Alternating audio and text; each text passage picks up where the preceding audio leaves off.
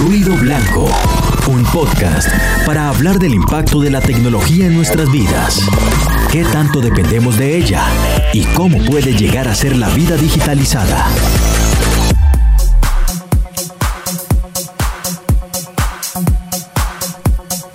A 2030, la humanidad se ha fijado la meta de impulsar la calidad de vida para todos sus habitantes, y como países firmamos un compromiso para lograrlo ante Naciones Unidas.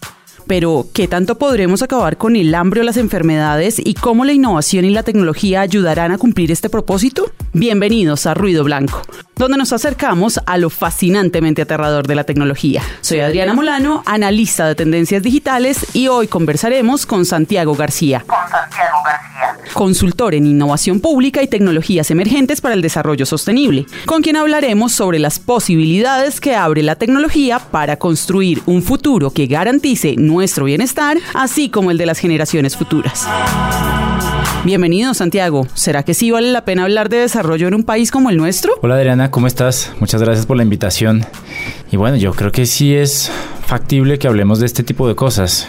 Nuestro contexto es fácil de pronunciar pero difícil de conseguir. Objetivos de Desarrollo Sostenible. Un acuerdo firmado en 2015 por 193 países del mundo, incluido Colombia, por el cual le apostamos a alcanzar 17 grandes objetivos, incluyendo acabar con la pobreza, el hambre, brindar salud, educación, igualdad de género e incluso impulsar el uso de energías renovables, promover el consumo responsable y desarrollar ciudades sostenibles. Demasiado ambicioso el proyecto, Santiago, y de hecho una de las mayores críticas que han tenido estos objetivos están atadas a si son o no realizables. ¿Tú qué opinas? Y además, ¿será posible alcanzarlas en un país como el nuestro? Claro, pues cuando vemos la agenda, vemos que es una agenda gigantesca. El primer objetivo, acabar con la pobreza en todas sus formas, en todas partes.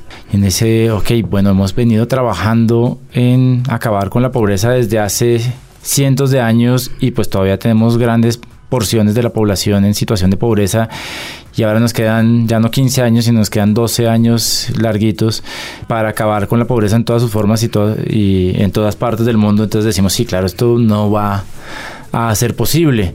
Eh, más aún con la visión, digamos, idealista de ver los objetivos como objetivos eh, generales sin entrar a detallar y a desgranar el tema por dentro. Entonces, claro, se genera sensación de esto no va a ser realizable. Y uno empieza a ver los indicadores y con todo el trabajo que se hace y los indicadores pues no se mueven a la velocidad que uno quisiera. Y pues creo que ahí es donde está el elemento de reflexión. Y es, si seguimos pensando las cosas de la misma forma que la, como las venimos pensando, pues efectivamente no lo vamos a lograr. Y ahí viene esta reflexión de, entonces, ¿cómo vamos a hacer para, para lograrlo? Y efectivamente es pensando de una forma distinta. Y ahí está el reto, creo yo. Bueno, pues ese es un gran reto de innovación y ya vamos a pasar para allá, pero antes quisiera preguntarte que cambió el contexto de Colombia muy recientemente, porque es que ahora hacemos parte de los países desarrollados, ahora somos parte de la OCDE, somos miembros de esta élite. ¿Eso nos cambia el contexto en relación a cómo se implementa esta agenda de objetivos de desarrollo sostenible? Pues yo creo que sí, en cierta medida, ¿sabes? Y es que somos parte de este nuevo club al que nos han invitado este club de supuestamente de los ricos. Eh, y entonces, pues claro, si somos de los ricos, pues el tema, por ejemplo, de cooperación que veníamos recibiendo en ciertos temas en el país, pues seguramente va a cambiar y seguramente como parte de este club pues tendremos que empezar a asumir otro tipo de responsabilidades. No obstante, creo que no necesariamente es un tema perjudicial hacer parte del club, eh, no obstante, también dentro del club hay estratos, ¿no? Entonces, eh, dentro de los estratos del club, no estamos dentro del estrato 6 del club. Eh, lo que he visto es que los del estrato 6 quieren ayudar a los del estrato 3 a que se vayan moviendo para ir avanzando. Entonces sí cambia el, esquema de implementación, ya no tan asistencialista, más de esfuerzo propio, porque el tipo de cooperación que vamos a recibir es otro tipo de cooperación. Claro, seguramente van a seguir llegando recursos y lo hemos visto con los temas de posconflicto. Eh, no obstante, el tipo de recursos que van a llegar son distintos, eh, ya no necesariamente tantos recursos económicos, sino muchos recursos, por ejemplo, técnicos y mucha exigencia para que hagamos nuestra propia tarea. Entonces, eh, creo que sí cambia el tema, pero no necesariamente para mal, sino para que nosotros eh, no nos den el pescado necesariamente, sino nos toque pescar Bueno, pues esta pesca va a ser muy interesante, entre otras porque nos enfrentamos a una red enorme y es todo el panorama que nos abre lo digital. Las tecnologías, las mismas plataformas, todo el escenario de economía digital y colaborativa, todos los dispositivos, digamos que toda la infraestructura técnica que llega por vía de estas líneas de, de cooperación y que por supuesto además estamos impulsando como país para desarrollarlo nosotros mismos Tú mencionabas hace poco el tema de hay que cambiar de pensamiento. ¿Cuál es ese pensamiento? ¿Cómo entonces vemos la innovación, la tecnología como un posible apalancador de ese desarrollo? Vale, yo creo que hay diferentes tipos de cambio que tenemos que generar. Uno es que el tema de la economía digital, visto como el término digámoslo plano, economía digital, puede ser la digitalización de la economía o incluso la transformación digital de la economía, diferenciando esos dos conceptos en donde uno es más profundo, el tipo de cambios son más profundos en uno que en el otro, pero sigue siendo de la economía. Entonces, el concepto de economía digital, desde mi punto de vista, ha adolecido de ese componente social y ambiental que sí tiene la agenda de desarrollo sostenible. Entonces, ese es un primer cambio de, pensar en economía digital, si es el término que nos gusta finalmente utilizar, tiene que incorporar esos otros elementos. Y es que no es la economía como la venimos pensando, sino es la economía para generar desarrollo social, para generar sostenibilidad ambiental dentro del marco, digamos, de lo económico. Ese es un primer tipo de cambio, pero hay otro cambio que eh, es gigantesco y es el tema cultural. Cuando nosotros nos acercamos a tratar de solucionar una problemática como el hambre o como en el tema de salud hay un objetivo súper eh, puntual y es reducir a la mitad las muertes por accidente de tránsito pues seguimos pensando de la misma forma y cuando alguien, por ejemplo en una administración pública, dice, oiga, tengo una nueva idea para esto, lo que se encuentra es con una tapia. Y es una tapia que viene desde las altas directivas. Incluso son mucho más flexibles las personas que están en los cargos medios dentro de las entidades que las altas directivas. Eh, son mucho más propensos a utilizar la tecnología de una forma distinta, mucho más propensos a cambiar la forma de pensar. Eh, claro, no necesariamente todos los eh, servidores públicos, pero sí hay una especie de nueva generación que quiere hacer las cosas de una forma distinta y se encuentra con esa tapia cultural. Entonces, ese cambio de, de pensamiento está relacionado con, con un tema de reconocer que la forma como lo estamos haciendo no nos está llevando al camino ni nos está llevando a los resultados que esperamos.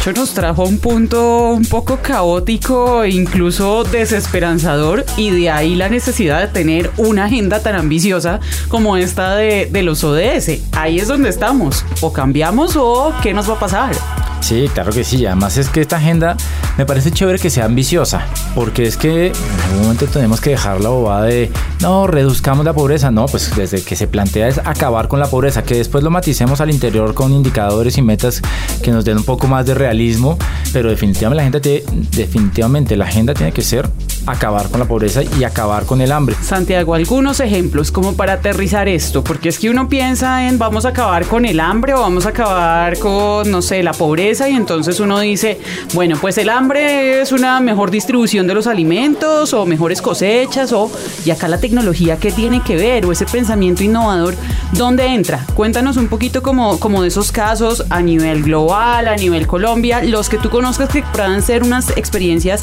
muy significativas y que de verdad uno diga, la tecnología acá sí hizo un cambio. Vale, chévere porque hay un montón de, de, casos y creo que cada vez vamos a ver casos más complejos y más estructurados.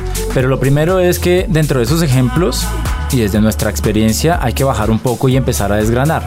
Si uno dice acabar con el hambre, claro, es un súper etéreo y cualquier cosa puede caber cuando uno va, y ese es el objetivo, cuando uno se va a las metas empieza a ver ya que de pronto uno se puede empezar a enfocar, así deja algunas cosas de lado, em, empieza a enfocarse y cuando uno baja los indicadores, bien sea los que establecieron la, eh, en la Agenda 2030 de forma inicial, digamos, en los, en los objetivos o en los que vienen los países matizando en cada una de sus políticas públicas, uno empieza a ver que, oiga, sí hay cosas por hacer y empiezan a aparecer prácticas concretas.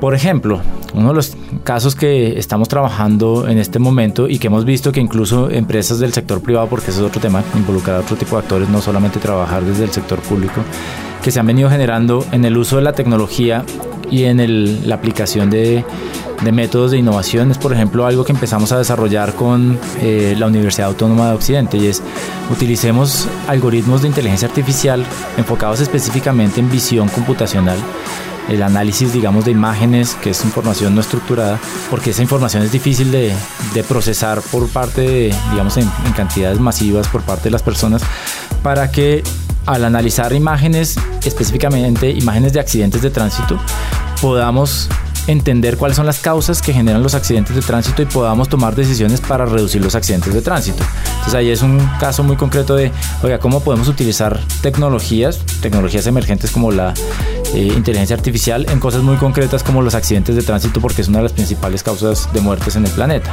Pero por ejemplo en Vietnam utilizaron estos sensores de Internet de las Cosas. Entonces los pusieron en piscinas de camaroneros y entonces eh, hicieron un, experimento controlado. El personaje que cultivaba camarones con internet de las cosas y el que no.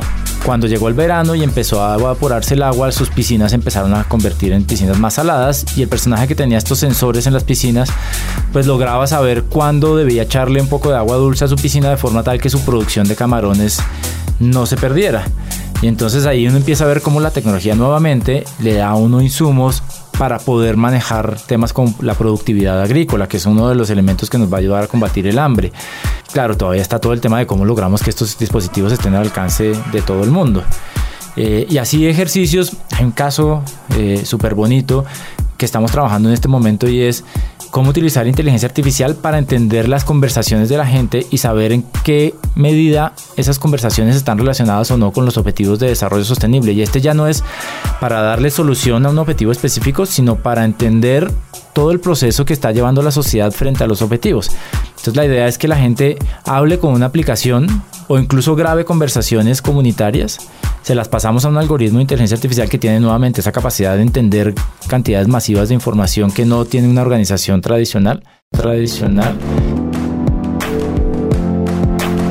Y nos empieza a decir, uy, en ese lugar, en ese pueblo están hablando de agua, o están hablando de hambre, o están hablando de energías alternativas, de forma tal que nos dé luego una serie de elementos para poder empezar a diseñar política pública e involucrar a los otros actores en este tipo de soluciones.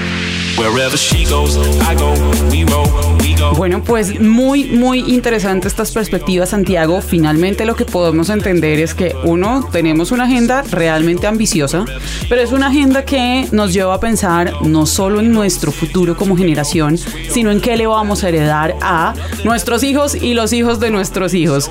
¿Queremos un mundo similar al que conocemos con mayor bienestar o queremos un mundo de ciencia ficción en donde todas las ciudades están hipercontaminadas, caóticas, no hay alimentos, no hay aire, las enfermedades son cada vez más complejas?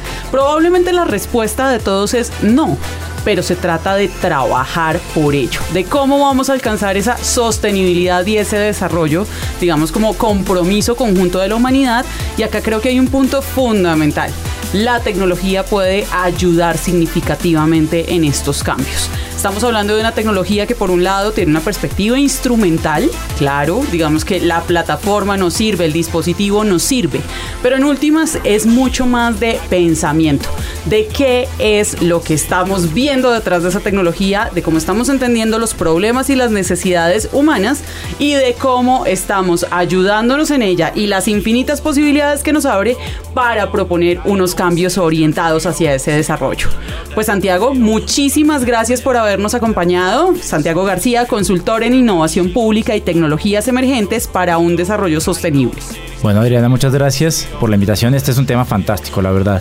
Y creo que, como tú lo mencionabas, está no solamente la tecnología no es el centro, finalmente, la tecnología simplemente es una herramienta que nos puede ayudar y ahorita pues yo mencioné unos casos de algunas tecnologías que parecen sacadas de eso, de libros de ciencia ficción, pero creo que también la tecnología nos ayuda a generar conciencia de nuestra propia huella.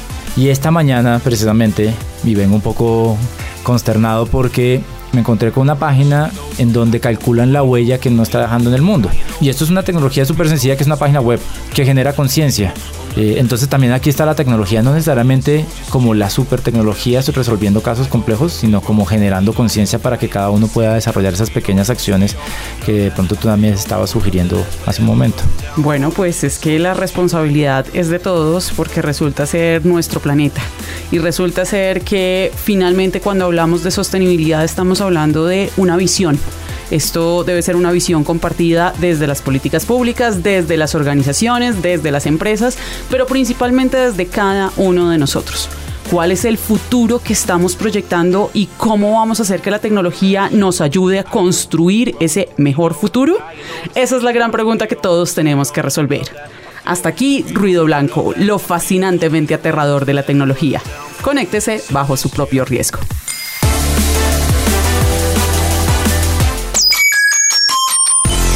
Acabas de escuchar Ruido Blanco, un podcast de Radio Nacional de Colombia.